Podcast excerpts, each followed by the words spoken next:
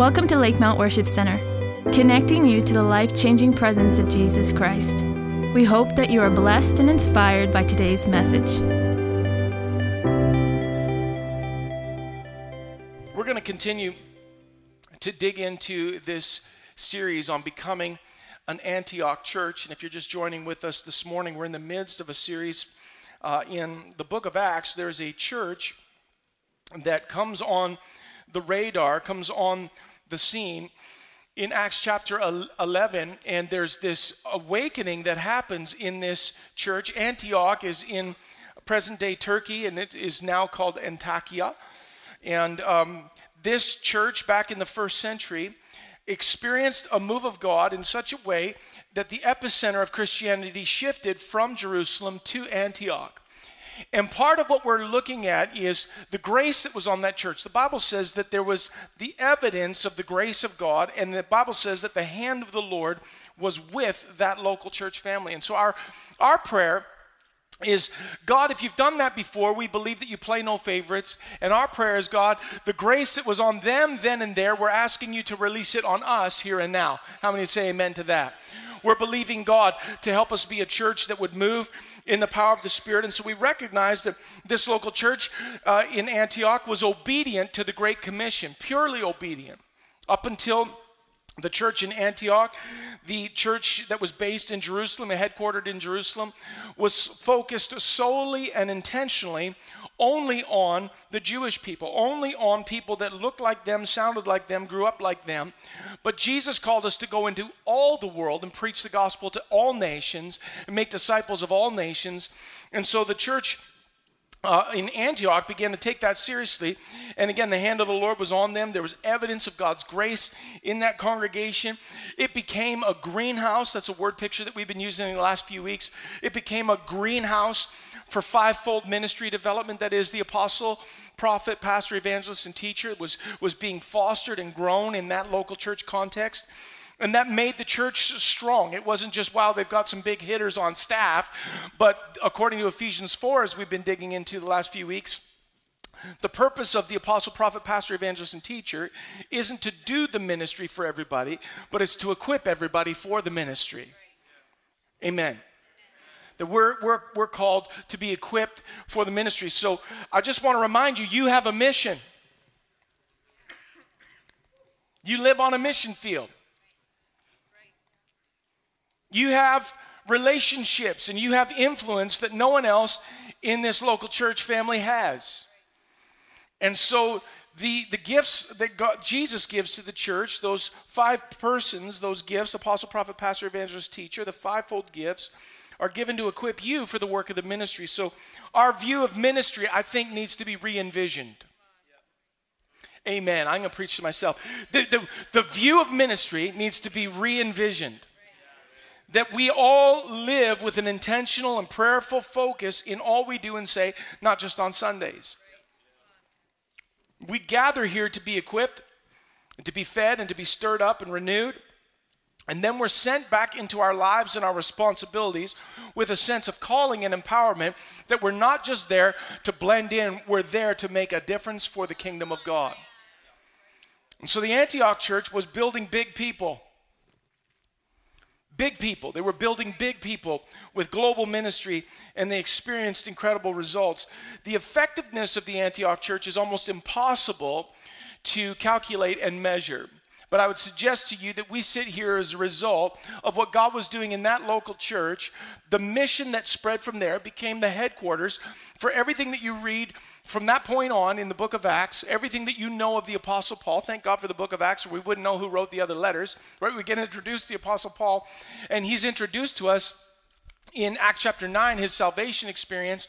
And then uh, the church didn't know what to do with him. They, they, they couldn't quite believe him. They, they thought, you know, he was a terrorist and they didn't believe that he'd really changed. And Barnabas tried. But the church just said, well, it's nice to have you go back to Tarsus. And so when Barnabas was sent by the elders of Jerusalem to check out what was happening in Antioch, when he saw the evidence of God's grace, he thought to himself, I need to get Saul of Tarsus in on this because there's a seed of something in him that needs to be cultivated and grown in this atmosphere. And Saul of Tarsus grew to become Paul the Apostle. And he was sent from Antioch into all three missionary journeys that the Bible records for us in the remainders of remaining chapters of the book of Acts. And so there were ministries that were born and nurtured, embraced and released in a powerful greenhouse local church called Antioch. And this church operated, like we talked about last week, as a prophetic and a literal storehouse, meaning they funded the mission that God had called the Apostle Paul to in preaching the good news and planting churches. They funded that and prayerfully undergirded that mission. Listen to me, without that prophetic and practical storehouse, Paul could not have done all the things that God had called him to do. And so there was, there was a, a community that was in faith and sending practically and spiritually with their prayers and with their, with their giving that the global reach of that local church was expanded. And so I want you to take your Bibles and go with me this morning to Acts chapter 13. And we're just gonna we're just gonna skip ahead a couple of chapters. There's a little interlude in there that really kind of marks a transition in kind of uh, you know, if you're reading the book of Acts like a story, that the main protagonist begins to change. We move from a focus on the Apostle Peter in, in, in chapter 12. There's some tragedy that uh, is a result of persecution that the church was experiencing. And Peter is miraculously delivered. And. Um, and, and, and, and yet John was not. And so there's this tragedy. And, and Peter goes on to his ministry.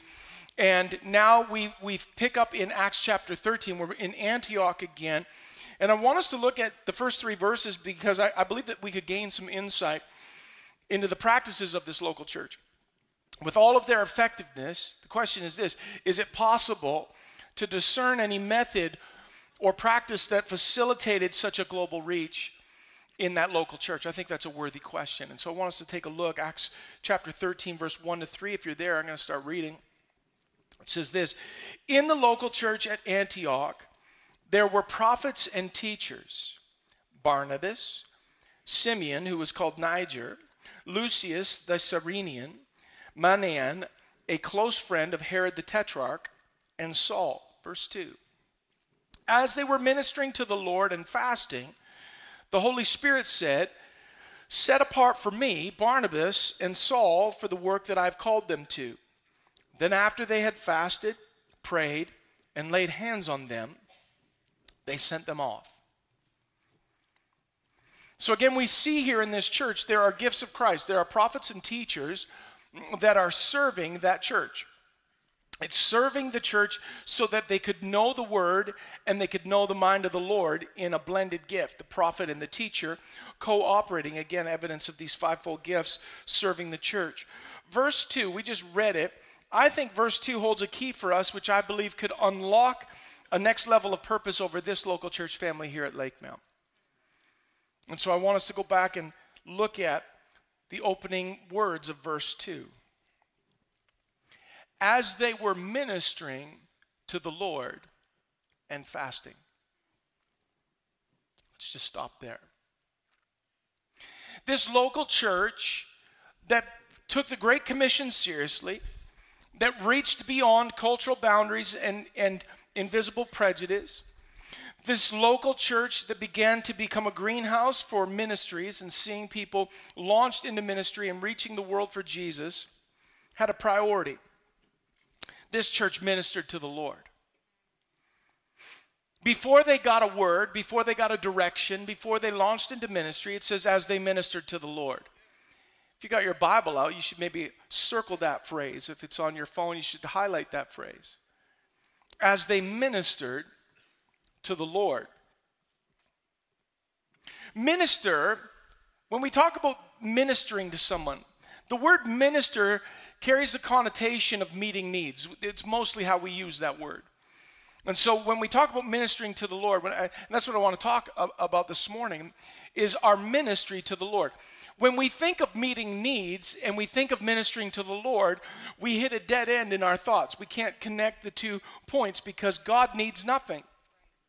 So, how could I possibly minister to the Lord?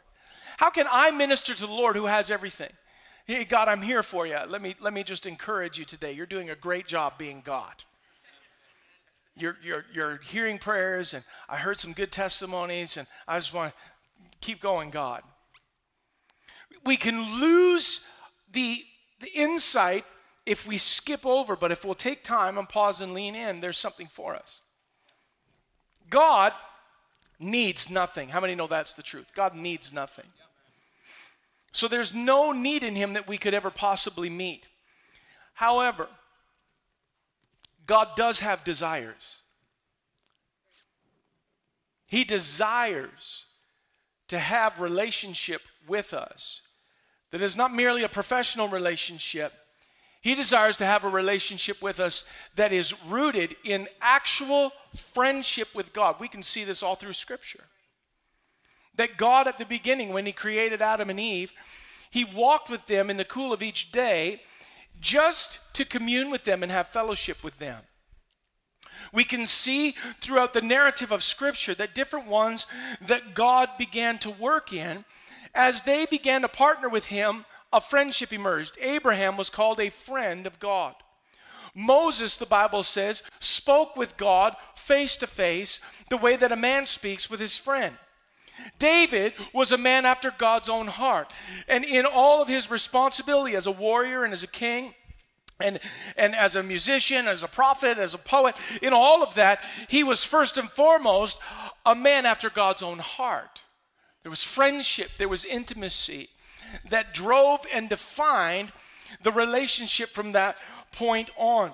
David said it, this in Psalm 27 he said, There's one thing that I ask of the Lord, and this is what I seek that I might dwell in the house of the Lord all the days of my life, to gaze upon the beauty of the Lord and to seek him in his temple. That's what David said was the one thing on his list. It's as though an interviewer came to him and said, David, if there was one thing you could ask of God, what would it be? And he's like, I've already thought of it. I know what my answer is. There's one thing I desire of the Lord.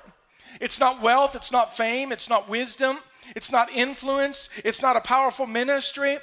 It's not gifts that will help me do better in all of the areas of responsibility in my life. There's one thing that I desire of the Lord, and this is what I've set my life in pursuit of. I just want to gaze upon the beauty of the Lord.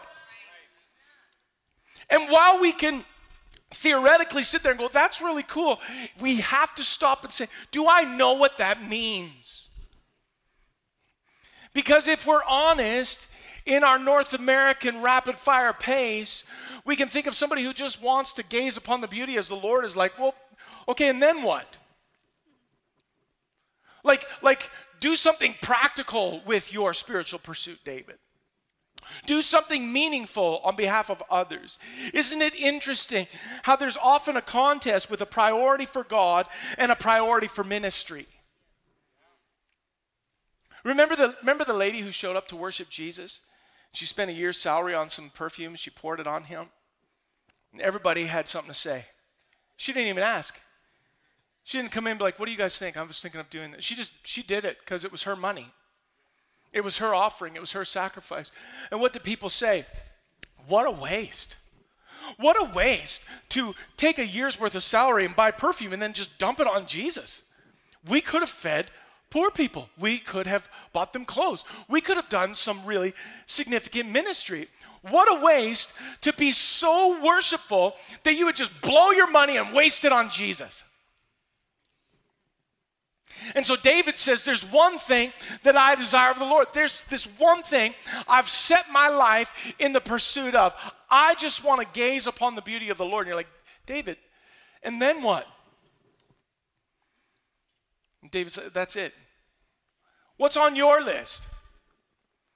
David said he had one thing. There's one thing that I desire of the Lord. So I think if, if we can be honest, there's a recognition, at least for me, that I need the Lord to tune my heart more closely to a priority of heaven. Because these ones who got close to him were never happy. They were never satisfied. I shouldn't say they weren't happy, they weren't satisfied. Seems like the ones who got closer to God just wanted more. Like they wanted to be even closer. And what God revealed, they wanted to know even more. And it wasn't so they could turn around and turn it into stunning ministry, it was just for the beauty of knowing Him. I don't know about you, but I know I need that. I need the Lord to arrest me in my busyness to keep me in my purpose, which is to know Him deeply, personally, experientially. This church, Antioch, embraced a God focus, which sounds really simple, but it means something. Can I just spell it out a little more practically? It means that they weren't outreach focused. Like, it means that when they were crafting a worship service, they weren't thinking, what would it be like for somebody who showed up as a visitor and has never been here before? How could we make this the least weird experience possible? How could we make this so like everywhere else they've ever been that we just scrub the presence of God out of it so that they just feel as comfortable as if they're at Starbucks? They were like, We don't want you to feel like you're at Starbucks. We want you to feel like you came into the presence of God. But we're not really thinking about you, we're thinking about Him. We're focused on Him. Like, I remember when I first started going to Starbucks, I don't mean to brag, but I've been there a couple of times. Maybe you, like me, made the same mistake where I like, went in and I was like, could I have a medium double double? And they're like, what?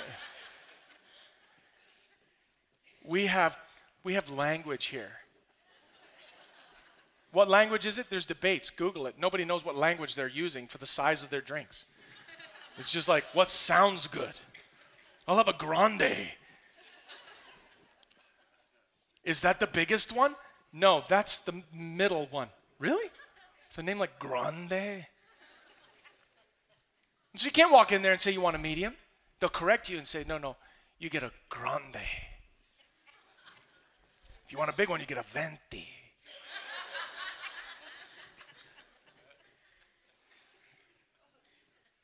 Seems to me that Starbucks wasn't concerned with me walking in not knowing the code language. It was like when you come here, you learn how to order the way we want you to order it.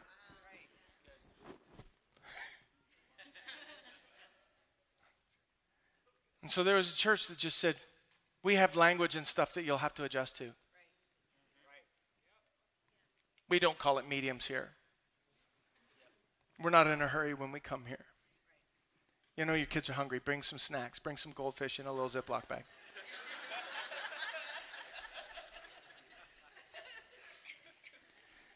I, I know the parking lot gets full, and I know that, you know we there's maybe we could just couldn't we just time it and get in in 47 minutes? But there's this sense, no, there's a priority around Him, and so we we take our time with Him, and we don't presume to order Him around. They, they, they weren't focused on outreach. They weren't focused on in reach. Is that a thing? Like they weren't focused on the inside stuff. Are you happy? Do you do you do you have what you would you like a side of fries and a Coke Zero? Is everyone good? They weren't focused on people at all, actually. Their focus was on God. What a thought to be a church that like was just focused on God. They ministered to him couldn't meet a need, but they could meet a desire. And so they came with that focus to minister to Him. Here's what I've discovered if we only minister to others, we can develop a professional relationship with God.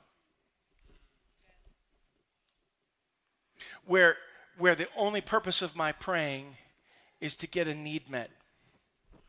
And the only purpose of my conversation with God is my list it's interesting that in the New Testament there's this correlation of understanding where the Apostle Paul talks about our relationship as a church with Jesus and he likens it to Christ in the church as like a husband and wife in a marriage. I don't know if you've discovered this, but if you only come to your wife with a list, it doesn't work out that great. The relationship isn't strengthened by constant barrage of lists and requests and preferences, wants and needs. But a relationship is fostered, and it's not an unrealistic correlation because Scripture tells us that we should look at our relationship with Jesus the way that a husband and wife work. Is that if it doesn't work in a marriage, it's not going to work with God. That we're going to have to actually cultivate some relationship that is outside of the tasks that we need to do. Every young family knows what it's like. Every young married couple knows what it's like when you've got little kids and it's been a long time since you ate a hot meal and slept all night. And you know, you know what it's like to just be in the whirlwind and the chaos of feeding kids and cleaning up after kids and, and getting you know them to here and there and doing and then just you know passing out at the end of the day and starting all over again the next day. And you know what it's like to finally hit the brakes when you can finally you know get them on the bottle for just you know three hours so you could go on a date and sit across the table and be like hi i remember you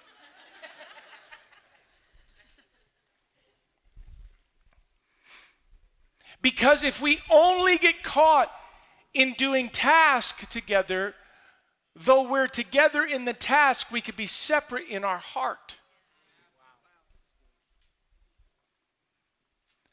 And so, this ministry to the Lord is, is not putting ministry to others first. If we minister to others without first ministering to the Lord, we can become spiritually dry and depleted. But healthy ministry flows out of a healthy minister. And the flow is established by relationship with the Lord that is first and foremost for the sake of the relationship, not for the sake of what needs to get done on the other side of intimacy with God.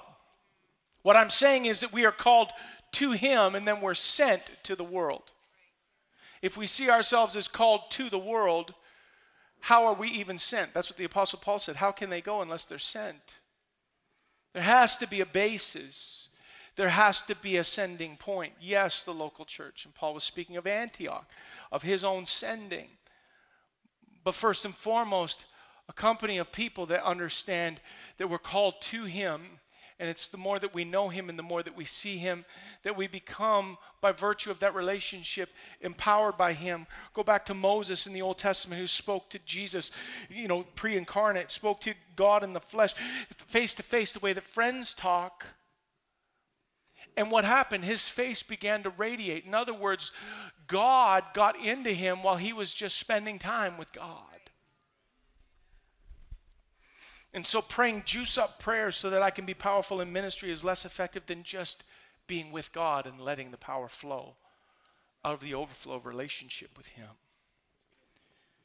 There's a holy preoccupation of this love relationship with God. I was going to say some things about Ezekiel 40, but I don't have time. Let me just say quickly. In Ezekiel 40, you can write it down, take a look at it later. I want to get somewhere else in, in the Gospel of Matthew in Ezekiel 40, the prophet Ezekiel he's shown a picture of the new temple, and it's it's a prophetic picture of what it's going to be like when everybody gets to live in the presence of God. And in in Ezekiel chapter 40, he sees these rooms that the priests use, and there's one set of rooms. If you can picture walking down a hall, on the one side of the hall, there's rooms where the sacrifices are made and where the, the, the, animals are slaughtered and where the different parts are separated for all of the types of sacrifices that God called for in that old covenant. And there was that's that's that's rooms for the priests for ministry to others.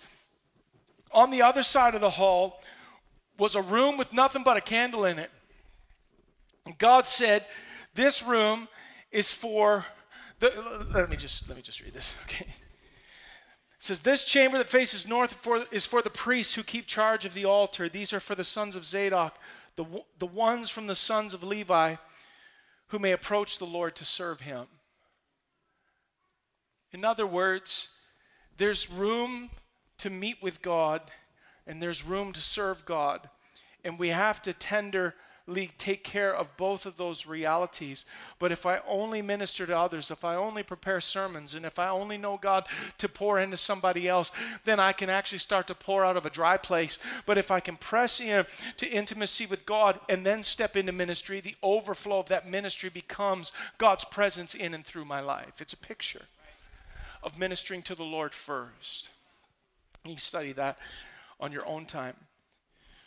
But when a church becomes preoccupied with preparing sacrifices, preparing sermons, worship services, pastoral care, praying for others, serving and meeting others' needs, if we become preoccupied there, we can lose sight of the main thing.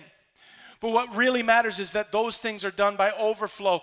And if something has to wait, that waits so that we can wait on Him. It's the devotion of the apostles in Acts chapter 6. There's all these people who are demanding food, and the, the, these women are getting more food than those women, and you need to solve it. And they said, It wouldn't be right for us to neglect the ministry of Word of God and prayer so that we could wait on tables. Why? Because if you've ever waited on a table, if you've ever gone to a restaurant, you go to breakfast in the morning, breakfast crowd comes through, and then guess what happens at noon? They come back, they want more. Guess what happens at five? They come back, they want more. And the apostles were like, we need to devote our heart toward the Lord and let that ministry be cared for. But first and foremost, our strength is going to come from being devoted on Him and, and keeping our focus completely on Him. And so we need to have a room that has no tasks and no schedule, just one thing. A dimly lit room that no one sees, where others are not the focus, but God is. Mark chapter 3, you can write this down. Going quick here. Mark 3, verse 13 says that Jesus went up on a mountainside and called to him those he wanted, and they came to him. And he appointed 12, designating them apostles, that they might be with him, and then that he might send them out to preach and to have authority to drive out demons. What does that mean? Jesus was calling his disciples to himself and designating them apostles, and he called them. First, it says he called to them those he wanted. God calls you because he wants you. And it says they came to him and he appointed them and designated them apostles. And what was the first thing on his list? That they might be with him. And then that he might send them out to preach. Being with him precedes the task. That they might be with him and then he would send them out to preach and give them authority to drive out demons. First is be with me, then is task, and then is impartation. Get the order right because if you don't, what will happen is you can have a church that's getting lots of ministry done, but it's dry. And there's so much more that can happen when we minister to the Lord. Am I preaching just to the leaders? No, I'm preaching to this whole house because it was a church that ministered to the Lord. It's love for Jesus. Go with me to Matthew chapter 6. This is where I want to land this morning because I want to make this as practical as I possibly can for us as a local church. If we want to minister to the Lord, we're going to have to catch the priority of the Lord. The disciples walked with Jesus for three and a half years. They witnessed all of his public ministry, but they also witnessed his personal devotion and his prayer times. And there are different times that Jesus invited them into prayer. And they came and they, they watched him pray.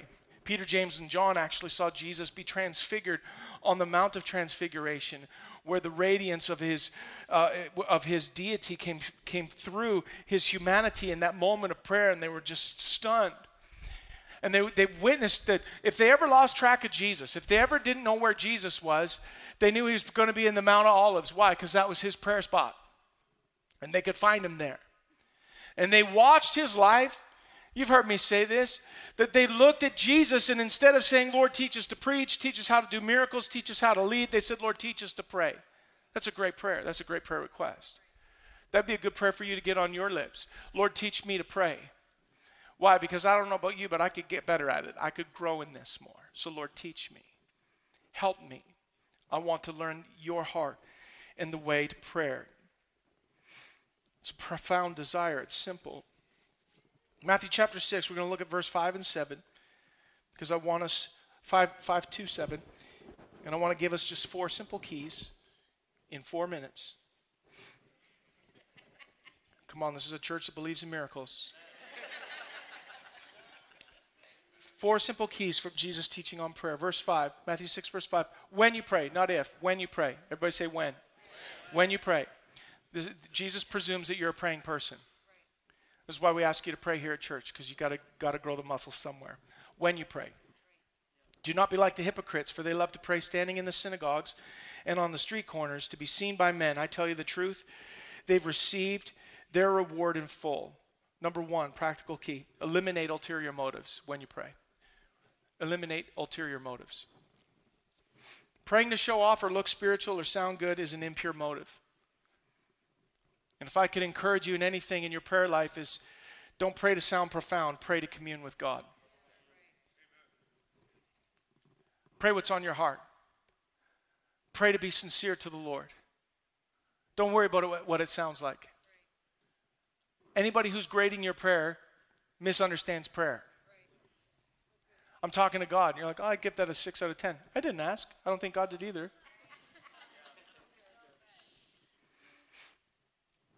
So eliminate ulterior motives. You're not trying to get something out of it by the way I pray makes me look spiritual to people. That's what Jesus. Now, th- this is quite a report card. This, Jesus is the one who hears prayer. So when he says, when you pray, this is the stuff I like and the stuff I don't like, we should just apply ourselves to it. He's the one we're praying to. He's like, I don't like it when people pray to show off. Oh, okay, so I should stop that. Yeah, that's what he said. In other words, he can see through it. Yeah, when I pray, I really try to warm it up and sound Shakespearean. People seem to really get blessed. I've, you know, people told me they got goosebumps when I pray, and Jesus like, stop. That's what the Pharisees do. They're just showing off. And Jesus, like, they got the reward in full, which is what? It's not an answered prayer. They got a pat on the back. I'd rather answered prayer. So eliminate ulterior motives. Secondly, verse 6. Verse 6. Verse 6, everyone. I did a great job editing my notes. Verse 6. And when you pray, don't be like the hypocrites, for they love to pray standing on the synagogues and the street corners to be seen by men. I tell you the truth, they've received their reward in full. But when you pray, go into your room, close the door, pray to your Father who's unseen. And then your Father who sees you and sees what is done in secret will reward you. Second key to growing in prayers, we need to eliminate performance. Go to an inner room, close the door. Pray to your unseen Father who sees what is done in secret. Eliminate performance. Revelation chapter 1, verse 5 and 6 says, To him who loves us and has freed us from our sins by his blood and has made us to be a kingdom of priests to serve our God and Father. We are made to be a kingdom of priests. We're made to minister to God. So we have a priestly ministry to the Lord. So we don't want to be those who are praying to perform for others. Verse 7 And when you pray, not if, and when you pray, do not keep on babbling like pagans, for they think that they'll be heard because of their many words. Again, this is his report card on prayer. He's like, I don't like when you're just rambling. So, three, third key, eliminate talking without listening when you pray. Eliminate talking without listening. Someone ever talked to you and you realized you didn't need to be there?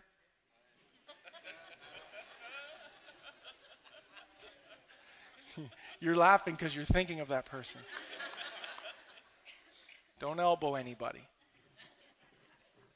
You know, they're talking and you realize, I could walk away and I don't even think they would notice. Because they just, they're, they're on a roll. Can I just say prayer is a conversation? Back in our text in Acts chapter 13, the Bible says that while they were ministering to the Lord and fasting, the Holy Spirit spoke. Isn't that something? When we pray, we're not just talking, we're listening. The Holy Spirit spoke. And what did he say? He gave them an idea. It, it was a turning point in the church. They said, set aside Barnabas and Saul for the ministry that I've called them to. How significant was that ministry? Uh, huge. And it didn't come from just babbling like pagans, as Jesus put it, but it came from listening. So, so I, we, we don't want to just talk without listening. We need to be those who recognize that prayer is a conversation. Finally, out of that same verse, again, we don't want to keep babbling like pagans. They think they're going to be heard because of their many words. Fourthly, eliminate bringing a list without bringing your heart. If we want to grow in relationship with God, we have to eliminate bringing a list without bringing our heart. Jesus says that some people end up babbling because they think that they're going to be heard because of their many words. Imagine thinking that. Imagine thinking, well, the more I talk, the more God knows I'm going to mean it. You ever thought that? What if I worry out loud for God's sake? Then He'll know how, how, how big this is to me. If I come out of the place of prayer more stressed than I went into the place of prayer, I think I'm doing it wrong. And so Jesus says, don't keep on rambling along thinking that you're going to be hurt because of your many words. It's again, it's these things are all tied together. It's the ulterior motive, it's the performance, it's the talking without listening. If I bring a list but I don't bring my heart, I might be praying, but I'm not engaging at a heart level to relate to the one who invites me to know him.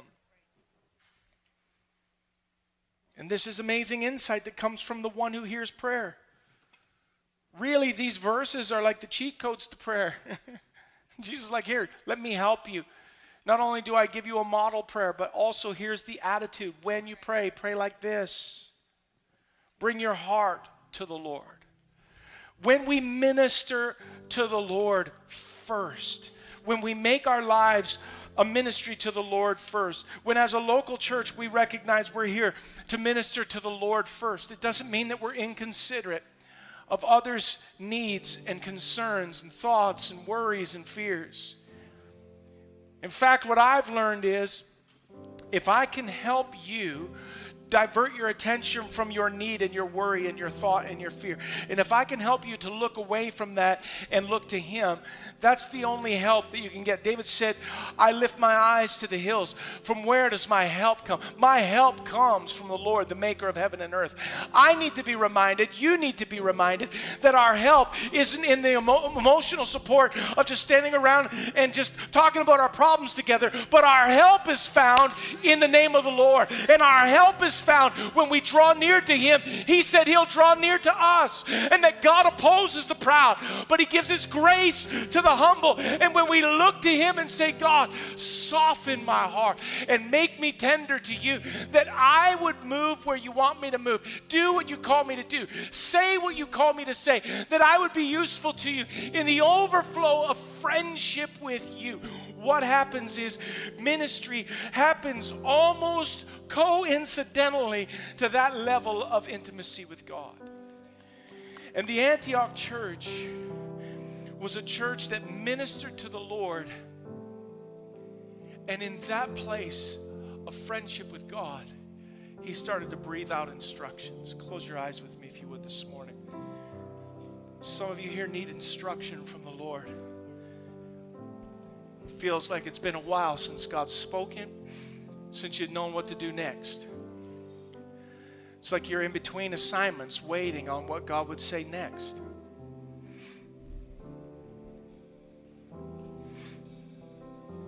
I feel like the Lord is just reminding you today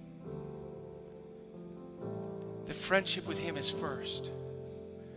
Friendship with Him is the one thing. Oh, but God, I have a list and there's some things that I need to get dealt with. That's true. I have found more often than not, however, that when God deals with me, I do a better job of dealing with my list.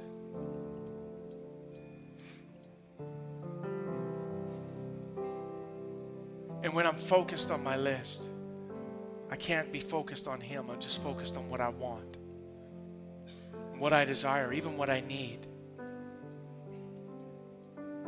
ministering to the Lord can be a challenge when you're in the fire, when your heart is breaking, when the business is going belly up, when the marriage is hanging by a thread, when the doctors have said it's not looking good. Ministering to the Lord is a challenge, but hear me. If we will press in to his face and draw near to him, he will draw near to us. Think of the many times that God called people throughout the Old Testament and New Testament. And when they were looking for, how am I going to do this? The answer from heaven was, I'll be with you. Be strong and courageous. I'll be with you. Lord, who will I say will send me? I am with you. Lord, unless your presence goes with us, don't send us up from here. I'm coming with you. The, the ministry of being with Him and ministering to Him, everything that we need flows from there. He knows it. Because He loves us, He calls us into deeper fellowship with Himself. And so this morning, if you're here and you'd say, you know what, I, I really am asking God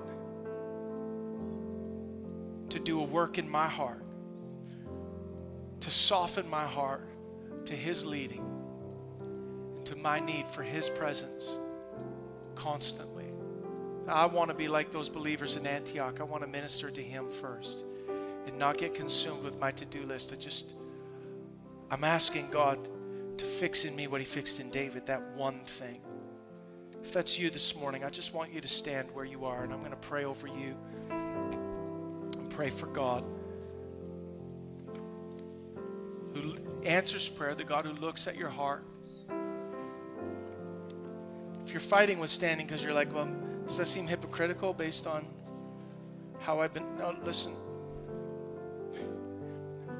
All that God is asking for is a heart response. If your heart is prompting you to say, Lord, I, I, I want to get closer to you, I want you to stand. We're going to pray. Lift your hands in the presence of the Lord. Would you do that? Father, all over this room today, you see the heart of your people. Lord, you see the desire in our heart, the recognition of our need for more of you for deeper friendship with you. So easy, Lord, for us to get pulled into a to do list. Holy Spirit, would you soften our hearts? Soften my heart, Holy Spirit. Help me when I pray to not just perform or be distracted.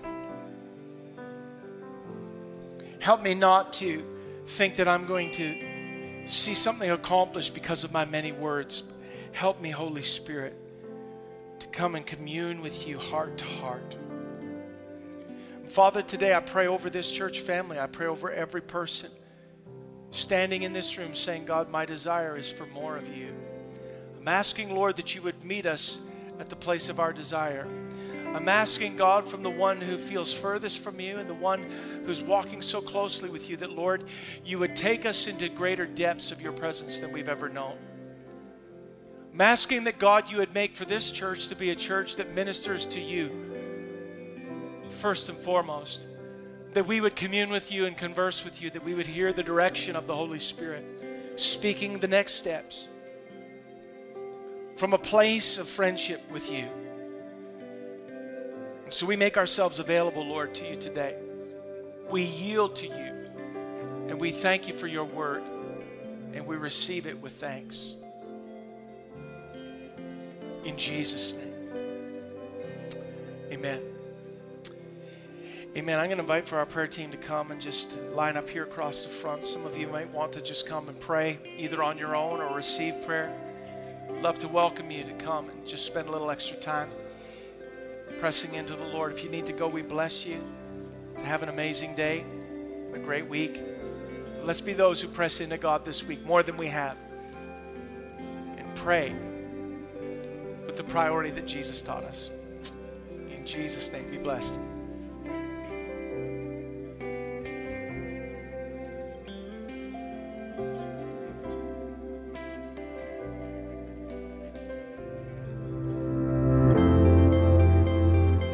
For listening to today's message.